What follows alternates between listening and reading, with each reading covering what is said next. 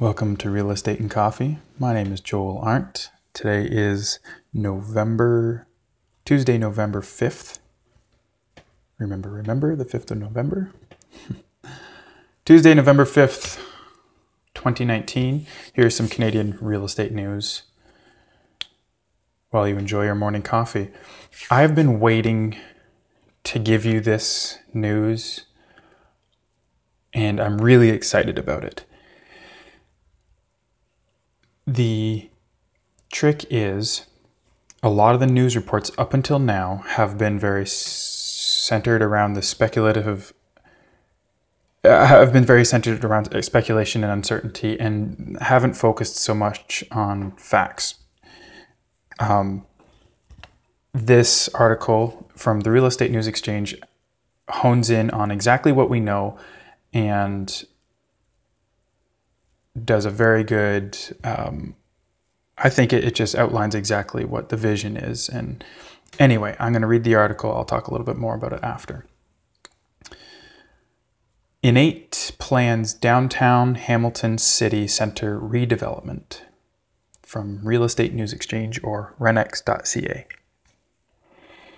Hamilton City Center could get a long overdue revitalization if plans by In8 Developments comes to fruition. The developer is considering a phased plan to develop multiple mixed use towers at the downtown property. In8's acquisition of the 3.54 acre site from Hamilton City Center uh, Holdings Inc. did not realize that was a. Huh. Hamilton City Center Holdings Incorporated is expected to close in December. The current assessed value of the property is 24.55 million, but the purchase price has not been disclosed. Our vision here is a live work play, sorry, our vision here is a live work play situation in downtown Hamilton. In8 President Darryl Firsten said during an Urban Land Institute, ULI, sponsored tour of the shopping center, which is currently home to primarily downmarket retailers, offices, and numerous vacancies. numerous, yes just a, a, note. I walk through this building every week, multiple times a week. So, anyway, we'd like to pull more people. We'd like to pull more people to be living in Hamilton and working in Hamilton. So, there will be both residential and commercial elements in this development. Firsten said it is still too early to talk about firm plans for the site on James Street North between King Street East and York Boulevard, but the goal is to increase density through phased high rise development. While there are no timelines established, construction isn't expected to start for at least three years. Firsten said some parts of Hamilton City Center could be demolished while others could be retained. In the interim, he said In8 plans to take steps to attract more tenants and benefit existing businesses in the mall. Among the higher profile current occupants of Hamilton City Center are Crunch Fitness, Fairweather, Heart, John Howard Society, and Thunder Alley. We're visionaries, but we'll get it done at a reasonable pace to fill what this space could potentially be in the future and will be, said Firsten. There are a lot of risks that go into this project, but one that's not much of a concern is that people are going to want to live here. Cadillac Fairview built the mall, then called Eaton Center, in 1990 on the site of Hamilton's former City Hall. The Eaton's department store, which anchored the site, closed in 1999. That didn't last long. In the ensuing two decades, the building has grown tired while ownership has changed several times, according to the City of Hamilton herbal, urban renewal manager Judy Lam. Eric Turcotte, a partner with Toronto based global design and planning consultancy Urban Strategies, took the ULI tour group to the city center's second story rooftop terrace, which it now is now used primarily by people looking for a place to smoke. yes. He wanted to discuss its current failings and future potential. The roof terrace was anticipated to be a grandiose place when it first opened in 72. There were fireworks, there was a band, there were lots of activities, and people thought it was going to be great. But within a short period of time, it was realized that there isn't much happening in here. Turcotte cited poor access and wayfinding signage, as well as a lack of activities and animation, as key reasons for the terrace being underutilized. Restaurants, a hotel, and organized events, concerts, and festivals could all play roles in its revitalization, he said. Turcotte also called Hamilton City Center a fortress with too few windows. If you were to rethink this place today, you would never do this, said Turcotte. I think he's talking about its current use. With Darryl's group, there's a great opportunity to reinvent that urban center that was here before by opening the walls and creating better access with more density and more diversity in uses. Firsten said he's looking forward to working with City of Hamilton officials to try to attract tenants to a potential office tower on the site. Waterloo based In8 has development, sales, construction management, and property management divisions and specializes in high density urban intensification outside of Toronto. Toronto has done some wonderful things over the past 20 years, and we think there are other cities that can do the same, said Firsten. We want to be part of the renewal. In8 has developed 16 mid and high rise multi residential projects in Ontario cities of Waterloo, Kitchener, Kingston, and Hamilton since 2010. Together, they comprise more than 2,500 residential units and more than 100 square feet of commercial condominiums. The company is now developing the 39 story DTK condos, which will be the tallest tower in Kitchener. In8 is attracted to Hamilton because of its abundance of heritage buildings, its waterfront opportunities, a planned light rail transit line from McMaster University to Eastgate Square, its relatively relative affordability, and its proximity and go access to Toronto. Urban Strategies recently opened a new office and meeting space across the street from Hamilton City Centre, which is where the City of Hamilton Director of Economic Development, Glenn Norton, and Lam addressed the ULI tour group. The City of Hamilton is trying to attract and increase development, employment, and residential growth in its downtown core through a series of measures, including decreased development charges, interesting, tax grants, interest free loans, heritage building grants, and grants for LEED, L E E D certified buildings. Really quick, that decreased development charges, they just like nearly doubled development charges in Hamilton all around. So if they didn't double it for the downtown, that's very interesting. Anyway.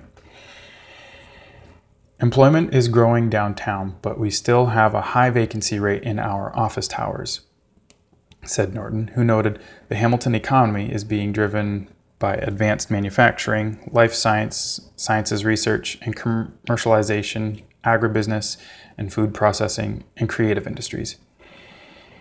We're focused on those things we think we can win in, said Norton. We're just trying to portray our genuine self in terms of what we are and who we are to the world. Norton said the Conference Board of Canada cited Hamilton as having Canada's most diverse economy in 2018. Norton noted Panattoni is building 1.5 million square feet of industrial distribution facilities on 82 acres it acquired for 27 million last last fall near John C. Munro Hamilton International Airport. It's one of the busiest cargo airports in Canada and operates 24 hours a day, 7 days a week. Steel company Stelco, which has rebounded since filing for bank- bankruptcy in 20, 2007, also has more than 500 acres of surplus land which could be used for future industrial development, according to Norton. So, the important thing about this article is how it actually doesn't give a whole lot of details because every other article that I saw, this has actually been in the news, you know, since the ULI tour and I think Thursday, but all of them talk about like um, the big number is 700 million and a lot of them talk about possible $700 million of investment in Hamilton City Center and the demolishment of Hamil- Hamilton City Center and five new condo towers in Hamilton City Center. And I've even heard someone talking about like extending uh, King William, which is um, like Restaurant Alley, totally revitalized um, uh, street right across from Hamilton City Center where a bunch of restaurants are popping up. But and talking about extending that as a walkway through, but none of that is finalized yet, and it's just a ton of speculation. This article has actually addressed that and kind of explained what we know. Uh, I know the purchase, so the purchase closes in December, and has to, it still has to be approved by um, uh, by City Council. So there's a lot of like hype for sure because of the numbers that have been put out because of the idea that this like Hamilton you know iconic building is going to be torn down. Now there it, the city center has this like clock tower that's really cool. I hope they can incorporate that into the new design somehow, but honestly like whatever they do, I I trust that the city will help guide this along in a thoughtful way. Uh, you know, talking to knowing some of the people in the economic development um, offices, um, knowing people in people who have even worked. So first of all, uh, Hamilton's um, city offices. So a lot of their call centers um, and offices are in Hamilton City Center. So they're going to have to figure out exactly what happens there. The so whether that portion of of the building doesn't get torn down or if they find new so like there's a lot here that has to happen now um, they said that construction couldn't start for at least three years that's because to change it from so it's purely commercial to uh, commercial use that that area is zoned for to change that from commercial use to residential use on any level is means probably like the max amount of environmental assessment that you could do. And that is going to take three years. So that's why that three year time period before construction could even start at least is was mentioned in this article because the they expect the environmental assessment to take at least three years. So and there's a lot to plan for. It's right smack in the middle of downtown. So uh, the Hamilton Farmers Market's right there. The uh, Hamilton Public Library is right there. Jackson Square, which is a big mall, is is right there. It's like integrated with Jackson Square. It's integrated with like it the whole center block. It is like the core of downtown. So it's going to take some time to figure that out, but it's exciting that you walk through it and it's just it's it's a hall it's a shell of something that could have been you know? It's kind of grandiose but there's no life in it. Even though there are a few like there are a few shops there it's no yeah anyway. It's exciting. It's going to be fun to track with this. I'm i am thankful for renx for reporting with only what we know and not just and and not yeah not just going off with talking about oh man they're gonna like some articles the, the tone is like they're gonna destroy hamilton city center. Our, some articles the tone is, the tone is they're gonna spend 700 million dollars on this. And they very well could we just don't know yet and that's the point. So this is probably the most grounded article i've found. I'm excited. I am excited. If you uh, are from hamilton and you have other thoughts on this, I'd love to hear from you. Email me, recoffee at real, uh, recoffee at joelarndt.ca, recoffee at j-o-e-l-a-r-n-d-t.ca. If you know of other, if you're from Kitchener, Waterloo, um, other areas where In8 has, and, and that, by the way, that's spelled I-N-8, In8 developments have uh, built towers and you have experienced them, I'd love to hear what your um, experience with In8 development has been. If you are from In8 development, I would love to hear from you on this. And I'd love to track with you. I will be reaching out. this is the kind of thing that uh, gets me excited because uh, it means like that kind of density for downtown means incredible boost to businesses, incredible, and having um, upgraded commercial space is only a good thing in that area because right now it's literally a hole in downtown. Nobody is flocking to Hamilton City Center. They're they're they're passing through it on their way to other destinations. Nah, that being said, Crunch Fitness is in there, and the Hamilton offices are in there, so it is a working space. But anyway, that's besides the point. Yo, Saturday, Wealth Hacker Conference. Grant Cardone's going to be here. I'm pretty pumped about it. Uh, doors open at 8 a.m. I'm going to stay late into the night and just connect, learn about ways to increase your streams of income, build wealth, hack the traditional routes to wealth. It's going to be a blast no matter um, who you're excited to see. A ton of people there talking about everything from building a business from the ground up to investing in stock options in the safest, most boring way that still returns $500. Well, they're making $500 a day, but they also have a lot of money invested in it. I know people who are making 12% a year on it and and they're literally spending 15 minutes a day and they only invested $10,000 um, there's real estate investors people who uh, gentlemen who used to underwrite for CMHC who now invests only in well primarily in multi-residential commercial properties. Um, infill development experts basement suite development experts private mortgage lending experts, anything you could think of that's outside of you know the traditional ways to build to, to build wealth, it's it's there and, and, and growing. And then there's everybody that you get to connect with who's going to be there, who are already hacking the traditional routes to wealth, who have built businesses and are looking for those additional ways to